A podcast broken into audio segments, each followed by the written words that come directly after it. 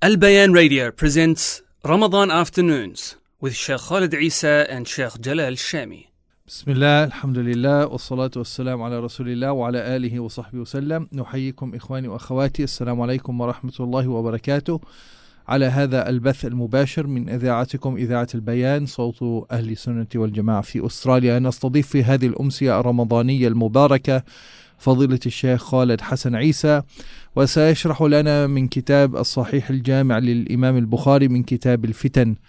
فنسأل الله له التوفيق والسداد. تفضل. بسم الله والحمد لله والصلاة والسلام على رسول الله وعلى آله وصحبه ومن والاه. وصلنا في كتاب الفتن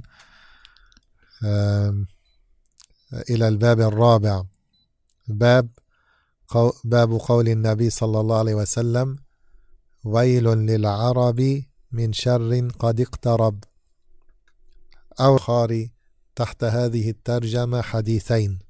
الحديث الأول قال حدثنا مالك بن إسماعيل حدثنا قال حدثنا ابن عيينة أنه سمع الزهري عن عروة عن زينب بنت أم سلمة عن أم حبيبة عن زينب بنت جحش رضي الله عنهن أنها قالت استيقظ النبي صلى الله عليه وسلم من النوم محمرا وجهه يقول لا إله إلا الله ويل للعرب من شر قد اقترب.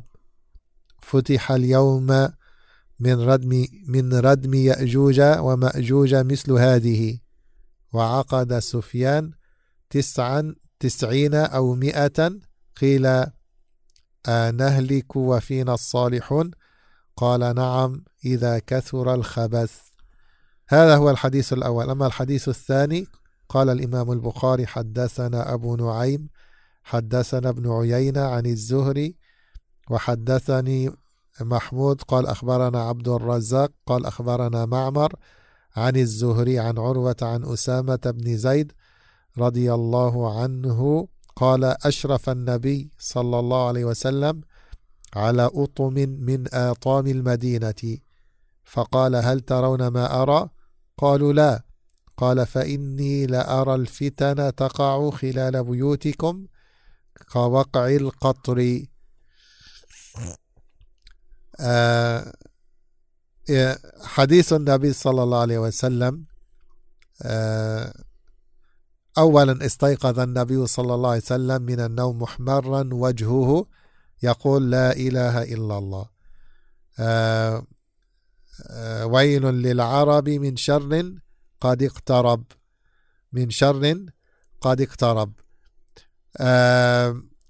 أولا قال النبي صلى الله عليه وسلم لا إله إلا الله وهذه كلمة تقال آه في كل حال. وفي كل ظرف ومناسبة. هذه الكلمة هي أفضل الكلام.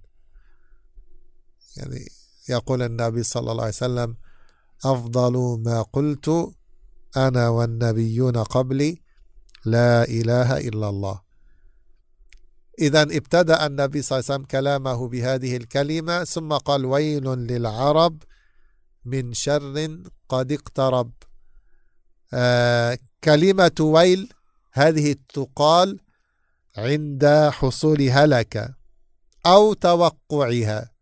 عند حصول هلكة أو توقعها.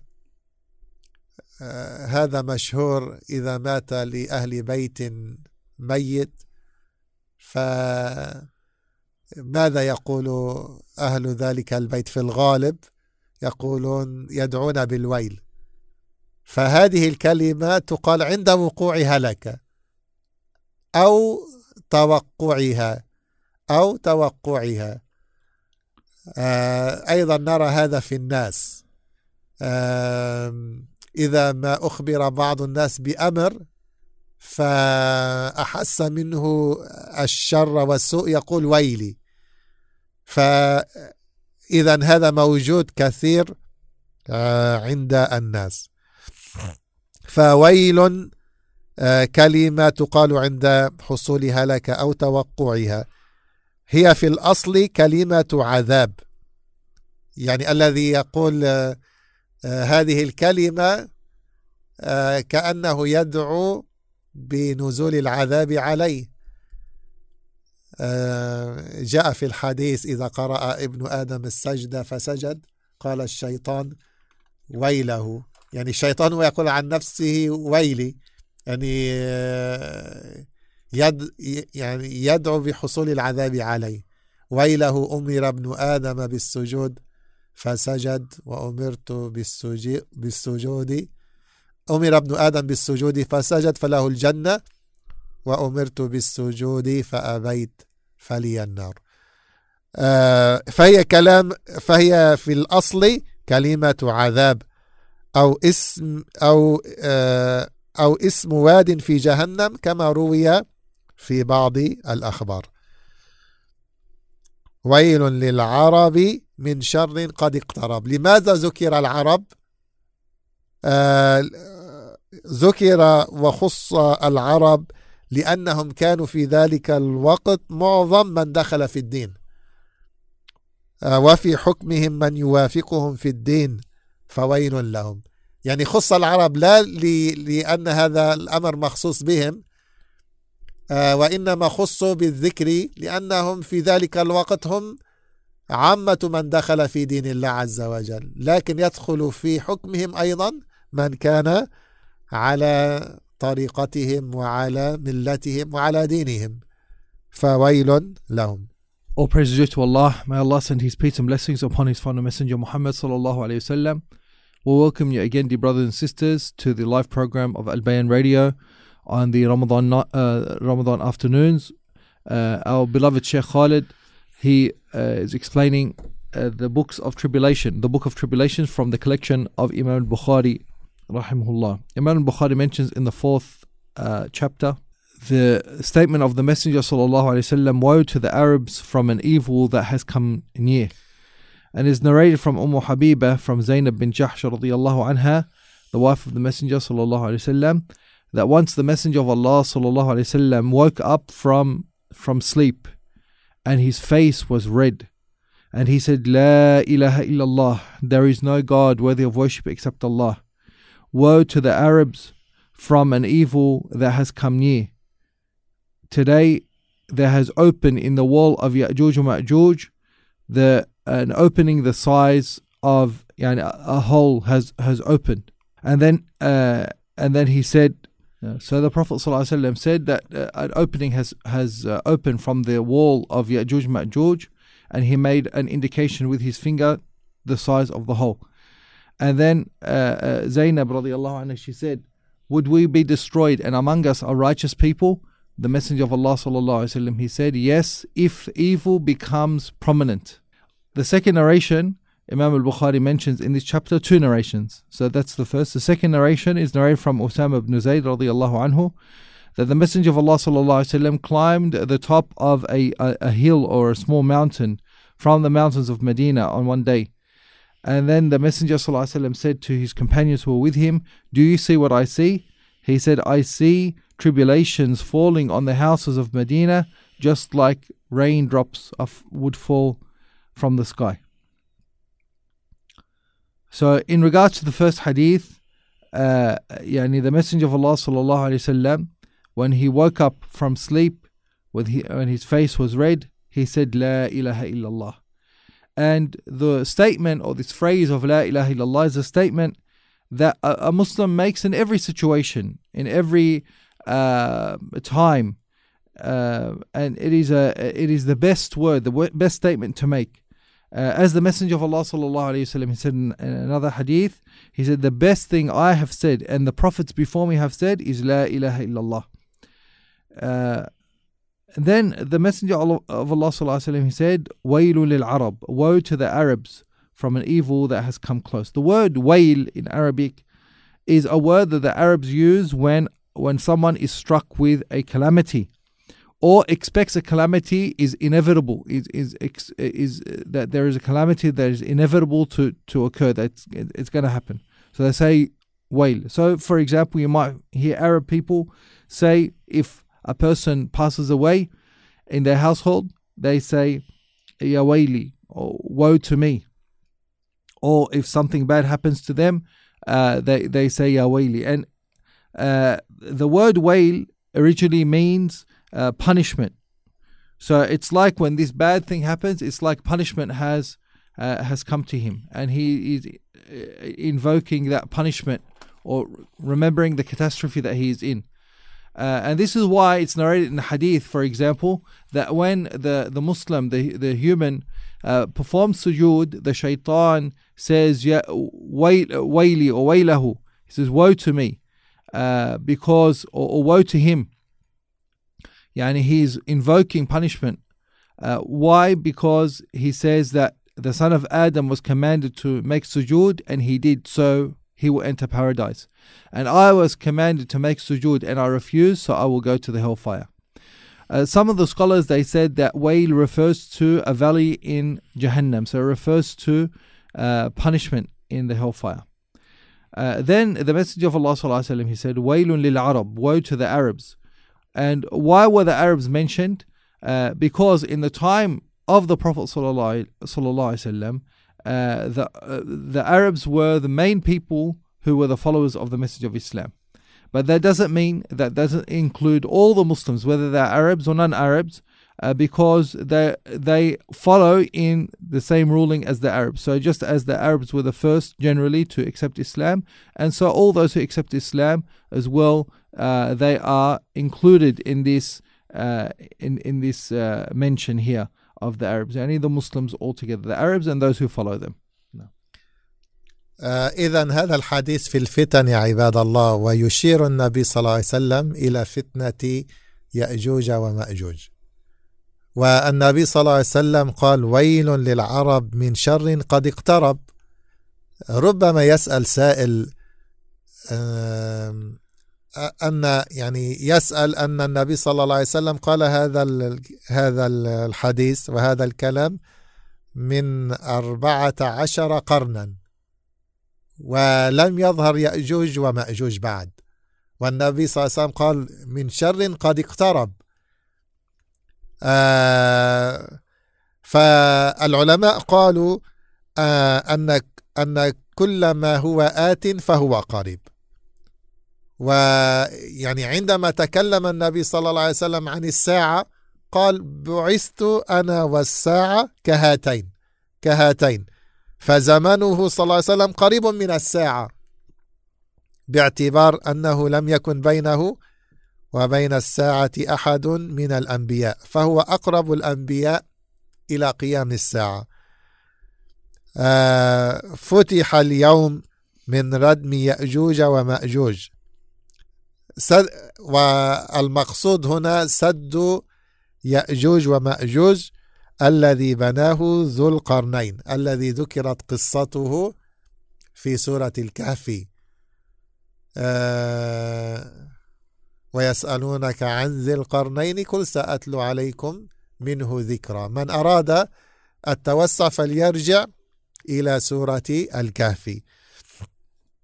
آه فتح اليوم من ردم يأجوج ومأجوج آه وعقد يعني سفيان تسعين أو مئة. يعني أشار النبي صلى الله عليه وسلم آه بإصبعه السبابة يعني هكذا.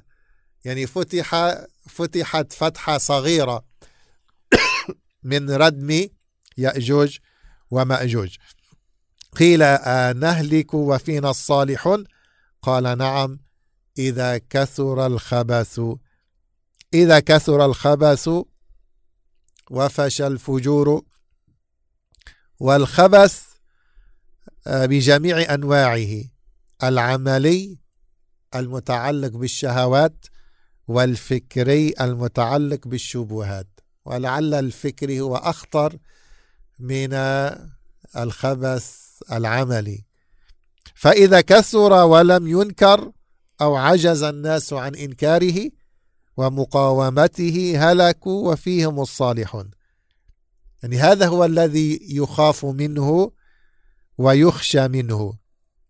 فالأمة وإن كانت تعيش في صحوة وفيها رجال صالحون وفيها علماء وفيها طلبة علم آه لكن إذا يعني كثر الخبث ولم يستطيعوا أن يقاوموا هذا الخبث ولا أن ينكروه آه هنا حل العذاب حل العذاب. آه فالصالحون كثير لكن الهلاك مرتبط بكثرة الخبث وظهور الخبث اليوم لا يحتاج إلى برهان وتدليل. فالناس ينبغي لهم المسلمون ينبغي لهم أن يخافوا إذا انتشر الفساد في الأرض. ينبغي لهم أن يخافوا ويخشوا من نزول العذاب من نزول العذاب.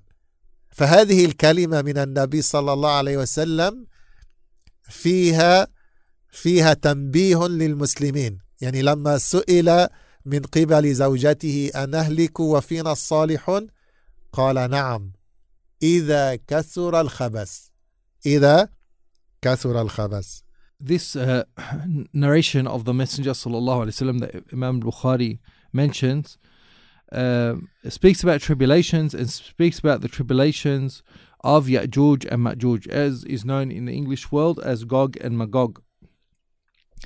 And maybe a person asks, uh, yani the Messenger of Allah sallallahu alaihi wasallam mentioned this 1,400 years ago or more, and still Ya'juj and Ma'juj did not come out yet.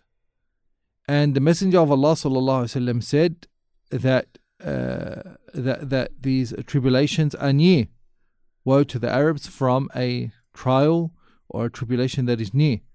The scholars they said that it is inevitable to come, and everything that is coming is near. As they say in Arabic, kullu atin qarib. As the Messenger of Allah sallallahu alaihi he said that I have been sent as a messenger. I have been sent me in the in the final hour like this, and he indicated with his two fingers. The Messenger of Allah sallallahu alaihi he said, Today an opening has opened from the wall or the barrier of Ya'juj Ma'juj. And this barrier is the barrier that was uh, erected uh, by Dhul Qarnayn, as mentioned in the story in the Quran. And the Messenger of Allah وسلم, made a, an indication with his fingers, yani, which is the, the sign of 90 or the sign of 100 in, in, uh, in the Arabic culture. Uh, or the the ancient Arabic culture, where he he made a circle with his thumb and index finger to show even a small hole. Then uh, his wife Zainab bin Jahsh radiallahu anha, she said, "Would we be destroyed? And among us are righteous people." The Messenger of Allah وسلم, said, "Yes, if uh, filth becomes uh, plentiful." And the filth here is in its various forms, whether it's in uh, actions filthy actions, sinful actions, or deviant ideologies and beliefs and and, and um, theories.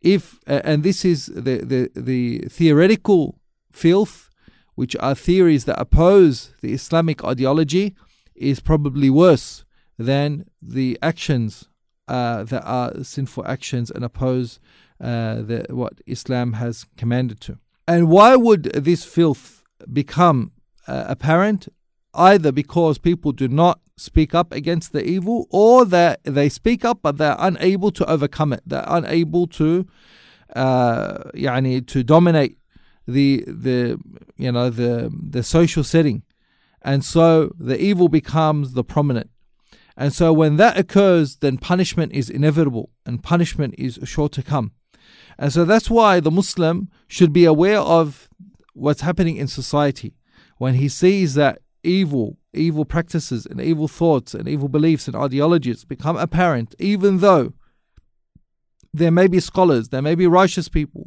who try to argue against it, but they are unable. The tide of, of, of, of evil is greater, then should expect that punishment uh, is, is going to descend upon the people. الحديث الآخر الذي رواه أسامة عن النبي صلى الله عليه وسلم قال أشرف النبي صلى الله عليه وسلم آه، على أطم من أطام المدينة. أشرف أي اطلع النبي صلى الله عليه وسلم من علو على أطم وهو الحصن من أطام من حصون المدينة.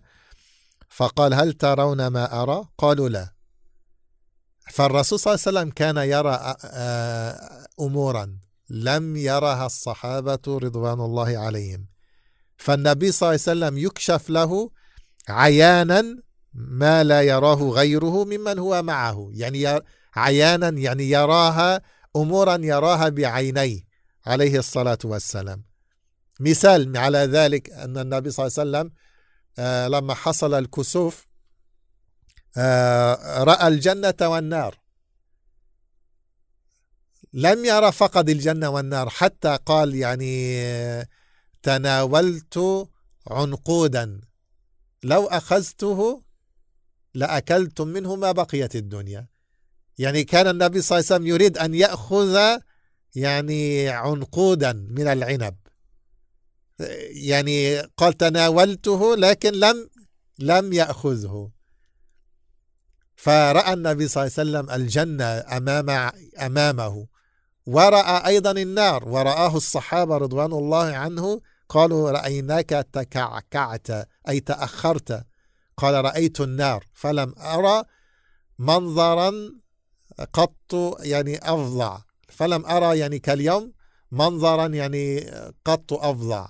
فلذلك يعني تأخر النبي صلى الله عليه وسلم. فالنبي صلى الله عليه وسلم كان يرى أمورا يكشفها الله له آه، ولا يراها من معه ولا يراها من معه من الصحابة. فالنبي صلى الله عليه وسلم رأى يعني أمورا وسأل الصحابة هل ترون ما أرى؟ قالوا لا. قال فإني لأرى الفتن يراها ببصره صلى الله عليه وسلم تقع خلال بيوتكم كوقع القطر أي كوقع المطر تنزل على بيوت الناس وبينها كما ينزل المطر فيعم.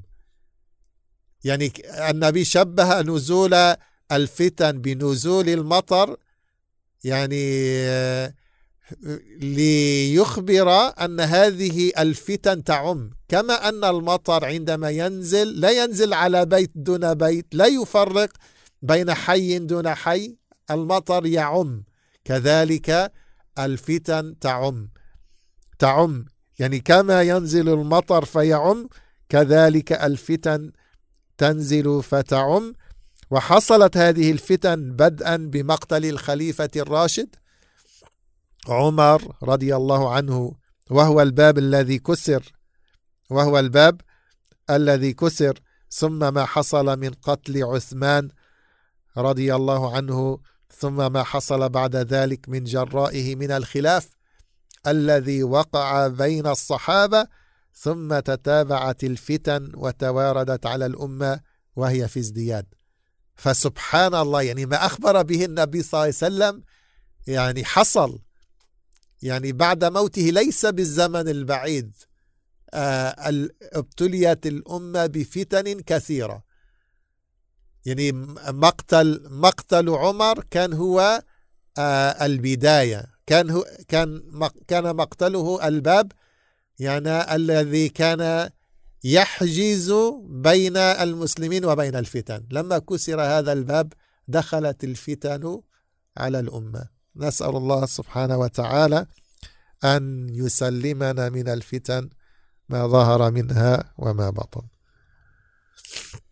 Uh, the second hadith Imam Bukhari rahimahullah mentions in this uh, chapter of uh, um, tribulations, the hadith of Usama, where the Messenger of Allah wasallam climbed on top of an utum. Utum is a, a fortress. I mentioned that was a hill, but it's actually a fortress uh, of the fortresses of Medina, and the Prophet ﷺ climbed to the top of it and was looking out to the city. And then he said to those who were with him, Do you see what I see? They said, No, O Messenger of Allah. So by this we see that the Messenger of Allah ﷺ, he would see things. Allah subhanahu wa ta'ala would allow him to see and visualize things in reality that the companions could not see. So he would see visions of the future. And uh, and he would see it with his own eyes. He would see what was going to happen, and this occurred many times. And this is from the prophecy that Allah Subhanahu wa Taala gave him. For example, when the uh, the eclipse occurred the Messenger of Allah وسلم, told his companions, I can see paradise and hellfire. And he said that when he saw paradise, he said that I went, uh, stretched out my hand to grab a bunch of dates. He said, had I taken it and brought it back, then it would remain, those grapes would remain for the remainder of the world. Uh, as well, when the Messenger of Allah وسلم, saw the hellfire, he stepped backwards. And the companions, they said to him, Why did you step back? He said, I saw the hellfire. I have never seen anything more scary than, than that. So the Messenger of Allah وسلم, he saw a vision while he was on top of this fortress, while he was with his companions. The companions didn't see, they saw uh, the present, but the Messenger of Allah وسلم, was given a view, vision of the future. He said, I see tribulations falling on top of your houses and between your houses, just like rain falls. Just like rain falls, the Prophet ﷺ gave this example to show that when tribulations fall, no one is safe. It becomes uh, يعني, comprehensive. It doesn't distinguish, like when the rain falls, it doesn't distinguish between one house and another house or one suburb and another suburb. It it it, it um it takes over the whole area, the whole society. And we see that yes, indeed, this prophecy was fulfilled. For uh, tribulations began in the Ummah of Muhammad sallallahu with the assassination of Umar ibn al-Khattab radiallahu anhu. And he was the door that kept fitan away. And so when he was killed, it was like that door was was broken. So fitan tribulations were unleashed and rampant after that. And that door is broken, so never to be closed again. And so we saw after that the tribulation of the uh, uh, the murder man radiallahu anhu, and then the different tribulations that and the disputes and the disagreements among the Sahaba, and disagreements continue until this day. Uh, so we see in reality that tribulations did before the ummah. The the ummah wasn't didn't stay as they were in the time of the Messenger of Allah sallallahu alaihi wasallam. The purity and the serenity and the peace That soon after the death of the Messenger وسلم, tribulations and trials occurred and will continue to occur in this Ummah. هناك نصيحة عند وقوع الفتن. يعني كما قلنا الفتن نزلت بعد موت النبي صلى الله عليه وسلم بعهد قريب والفتن في ازدياد. لكن ماذا ينصح عند وقوع الفتن؟ لأنه يكثر في عند وقوع الفتن من يفتي ويقرر في مصير الأمة ومستقبلها من يفتي بغير علم. من يتكلم بجهل. وهذا أيضا مما أخبر عنه النبي صلى الله عليه وسلم. النبي صلى الله عليه وسلم أخبر عن هذا وجعل هذا من علامات الساعة. عندما قال النبي صلى الله عليه وسلم إن الله لا يقبض العلم انتزاعا ينتزعه من صدور الرجال ولكن يقبض وإنما يقبض العلم بقبض العلماء. فإذا قبض العلماء اتخذ الناس رؤوسا جهالا فسئلوا فأفتوا بغير علم فضلوا وأضلوا. إذا لابد أن نحذر أن نحذر من ممن يفتي بغير علم ممن يعني يفتي بغير دين وورع. لا بد من وجود مثل هؤلاء قدرا وقضاء لأن النبي صلى الله عليه وسلم أخبر بوقوع ذلك. يعني لا بد لهؤلاء أن أن يكونوا في المجتمع لأن النبي صلى الله عليه وسلم أخبر وما أخبر به النبي صلى الله عليه وسلم سيقع لا محالة. يعني سيكون هناك من يفتي الناس بدون علم بدون علم. فيعني يض... فيضل ويضل. فلا بد من وجود وجود هؤلاء. لكن لا يعني أنهم يمكنون شرعا لأن ما جاء الخبر عنه مما سيقع في آخر الزمان ليس مطلوبا إيجاده ولا تحقيقه بل قد يكون حراما ومنكرا. وإنما أخبر النبي صلى الله عليه وسلم ليدل يعني ليدلنا على أنه من علامات الساعة من علامات قرب الساعة على طالب العلم الذي يريد النجاة وعلى العامي أيضا أن ينظر إلى من يقتدي به آه، وإلى من يقتدي به ويقلد فينظر من يعتمد فتواه من أهل العلم والورع والتحري. هذه هي الوصية. يعني الوصية وهذه نحتاجها كثيرا ونحتاج أن نكررها كثيرا لوجود كثير من يفتي بدون علم آه، في مثل هذا الزمان. آه، إذا تريد أن تأخذ الفتوى فحاول أن تجد صاحب العلم والورع والتحري. فإذا وجد الورع والتحري والتثبت فالزم. وأما من يفتي في كل مسألة ويقتحم كل يعني كل يعني موضوع ولا يتردد في شيء ولا يتورع عن شيء فارتب منه ولو كان عنده شيء من العلم. ما لم يتصف بالورع الذي لا بد من تحقيقه لمن يوقع عن الله عز وجل في الفتوى. فالف فالمفتي في الحقيقة يوقع عن الله سبحانه وتعالى كما ذكر ابن القيم. فإذا لم يتصف بالورع ويعني بالتقوى الذي يجعله يحتاط ويتحرى ولا يفتي فيما لا يعلم لم تجد يعني إذا وجدت من يتسرع ولا يتورع في الفتوى عليك أن تخشى منه. عليك أن تحذر منه. ومن لم يكثر من الله أعلم أو لا أدري أصيبت مقاتله.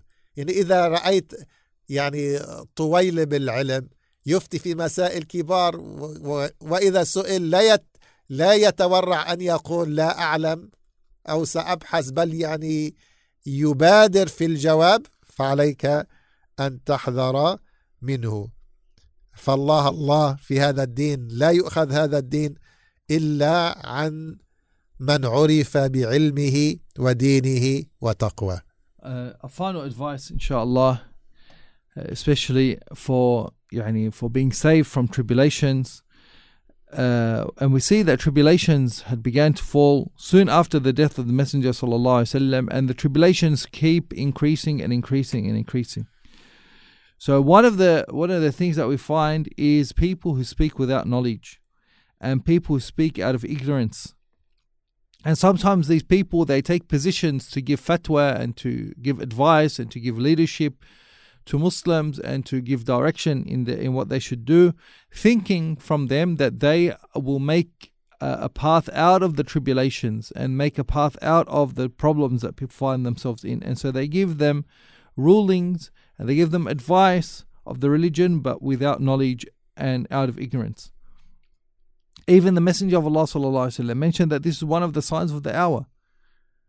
Uh, the Messenger وسلم, said that one of the signs of the hour is that knowledge will be removed and, and that scholars will die. And then people will seek leaders in religion who are ignorant and they will seek judgment and rulings from them, advice from them, and they will give them judgment without knowledge. And so they will be misled and they will mislead others.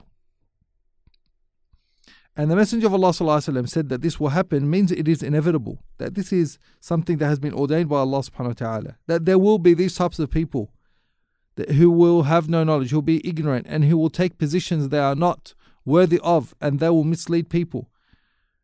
But that doesn't mean that we should allow this to happen and that we should just accept it. But rather, that would be forbidden for us to do so, and that would be an evil. So what the Messenger of Allah وسلم, had mentioned is mentioning it that it is one of the signs of the hour. Uh, and so this is really a warning for us to be aware of who we follow and who we seek our knowledge from. It is important that a Muslim seeks knowledge from someone who has true knowledge and, and proper religious commitment, and he has fear of, uh, and he is very careful in saying things as a matter to do with the religion. Uh, if you see someone who doesn't have care in uh, in in speaking about things, he you see that in every in every question, every aspect, even in major issues, he's got an opinion and he has uh, makes confident statements without that person having any caution or care, then this is a sign that you should be wary of some people because the one who gives religious um, uh, decisions, he's in fact speaking on behalf of Allah. He's giving that that that he is as if signing on behalf of Allah subhanahu wa ta'ala. So if you see someone racing into giving an opinion and he doesn't have any care, uh, then beware of such person. Uh, and especially a person who doesn't, for example, say Allahu Alam in things that uh, he may not know. You know, he's got an opinion for everything and rushes to say his opinion. Then this is a sign that a person, uh, yani you should be aware of him. We'll ask Allah subhanahu wa ta'ala to protect us from fitan and to guide us to the correct knowledge and to take our knowledge from people of uh, true knowledge and and and uh, devout religious commitment and people who are careful. Allahu alam sallallahu alaihi Muhammad. This program was presented by Al Bayan Radio, the voice of Ahlus Sunnah wal Jama'ah.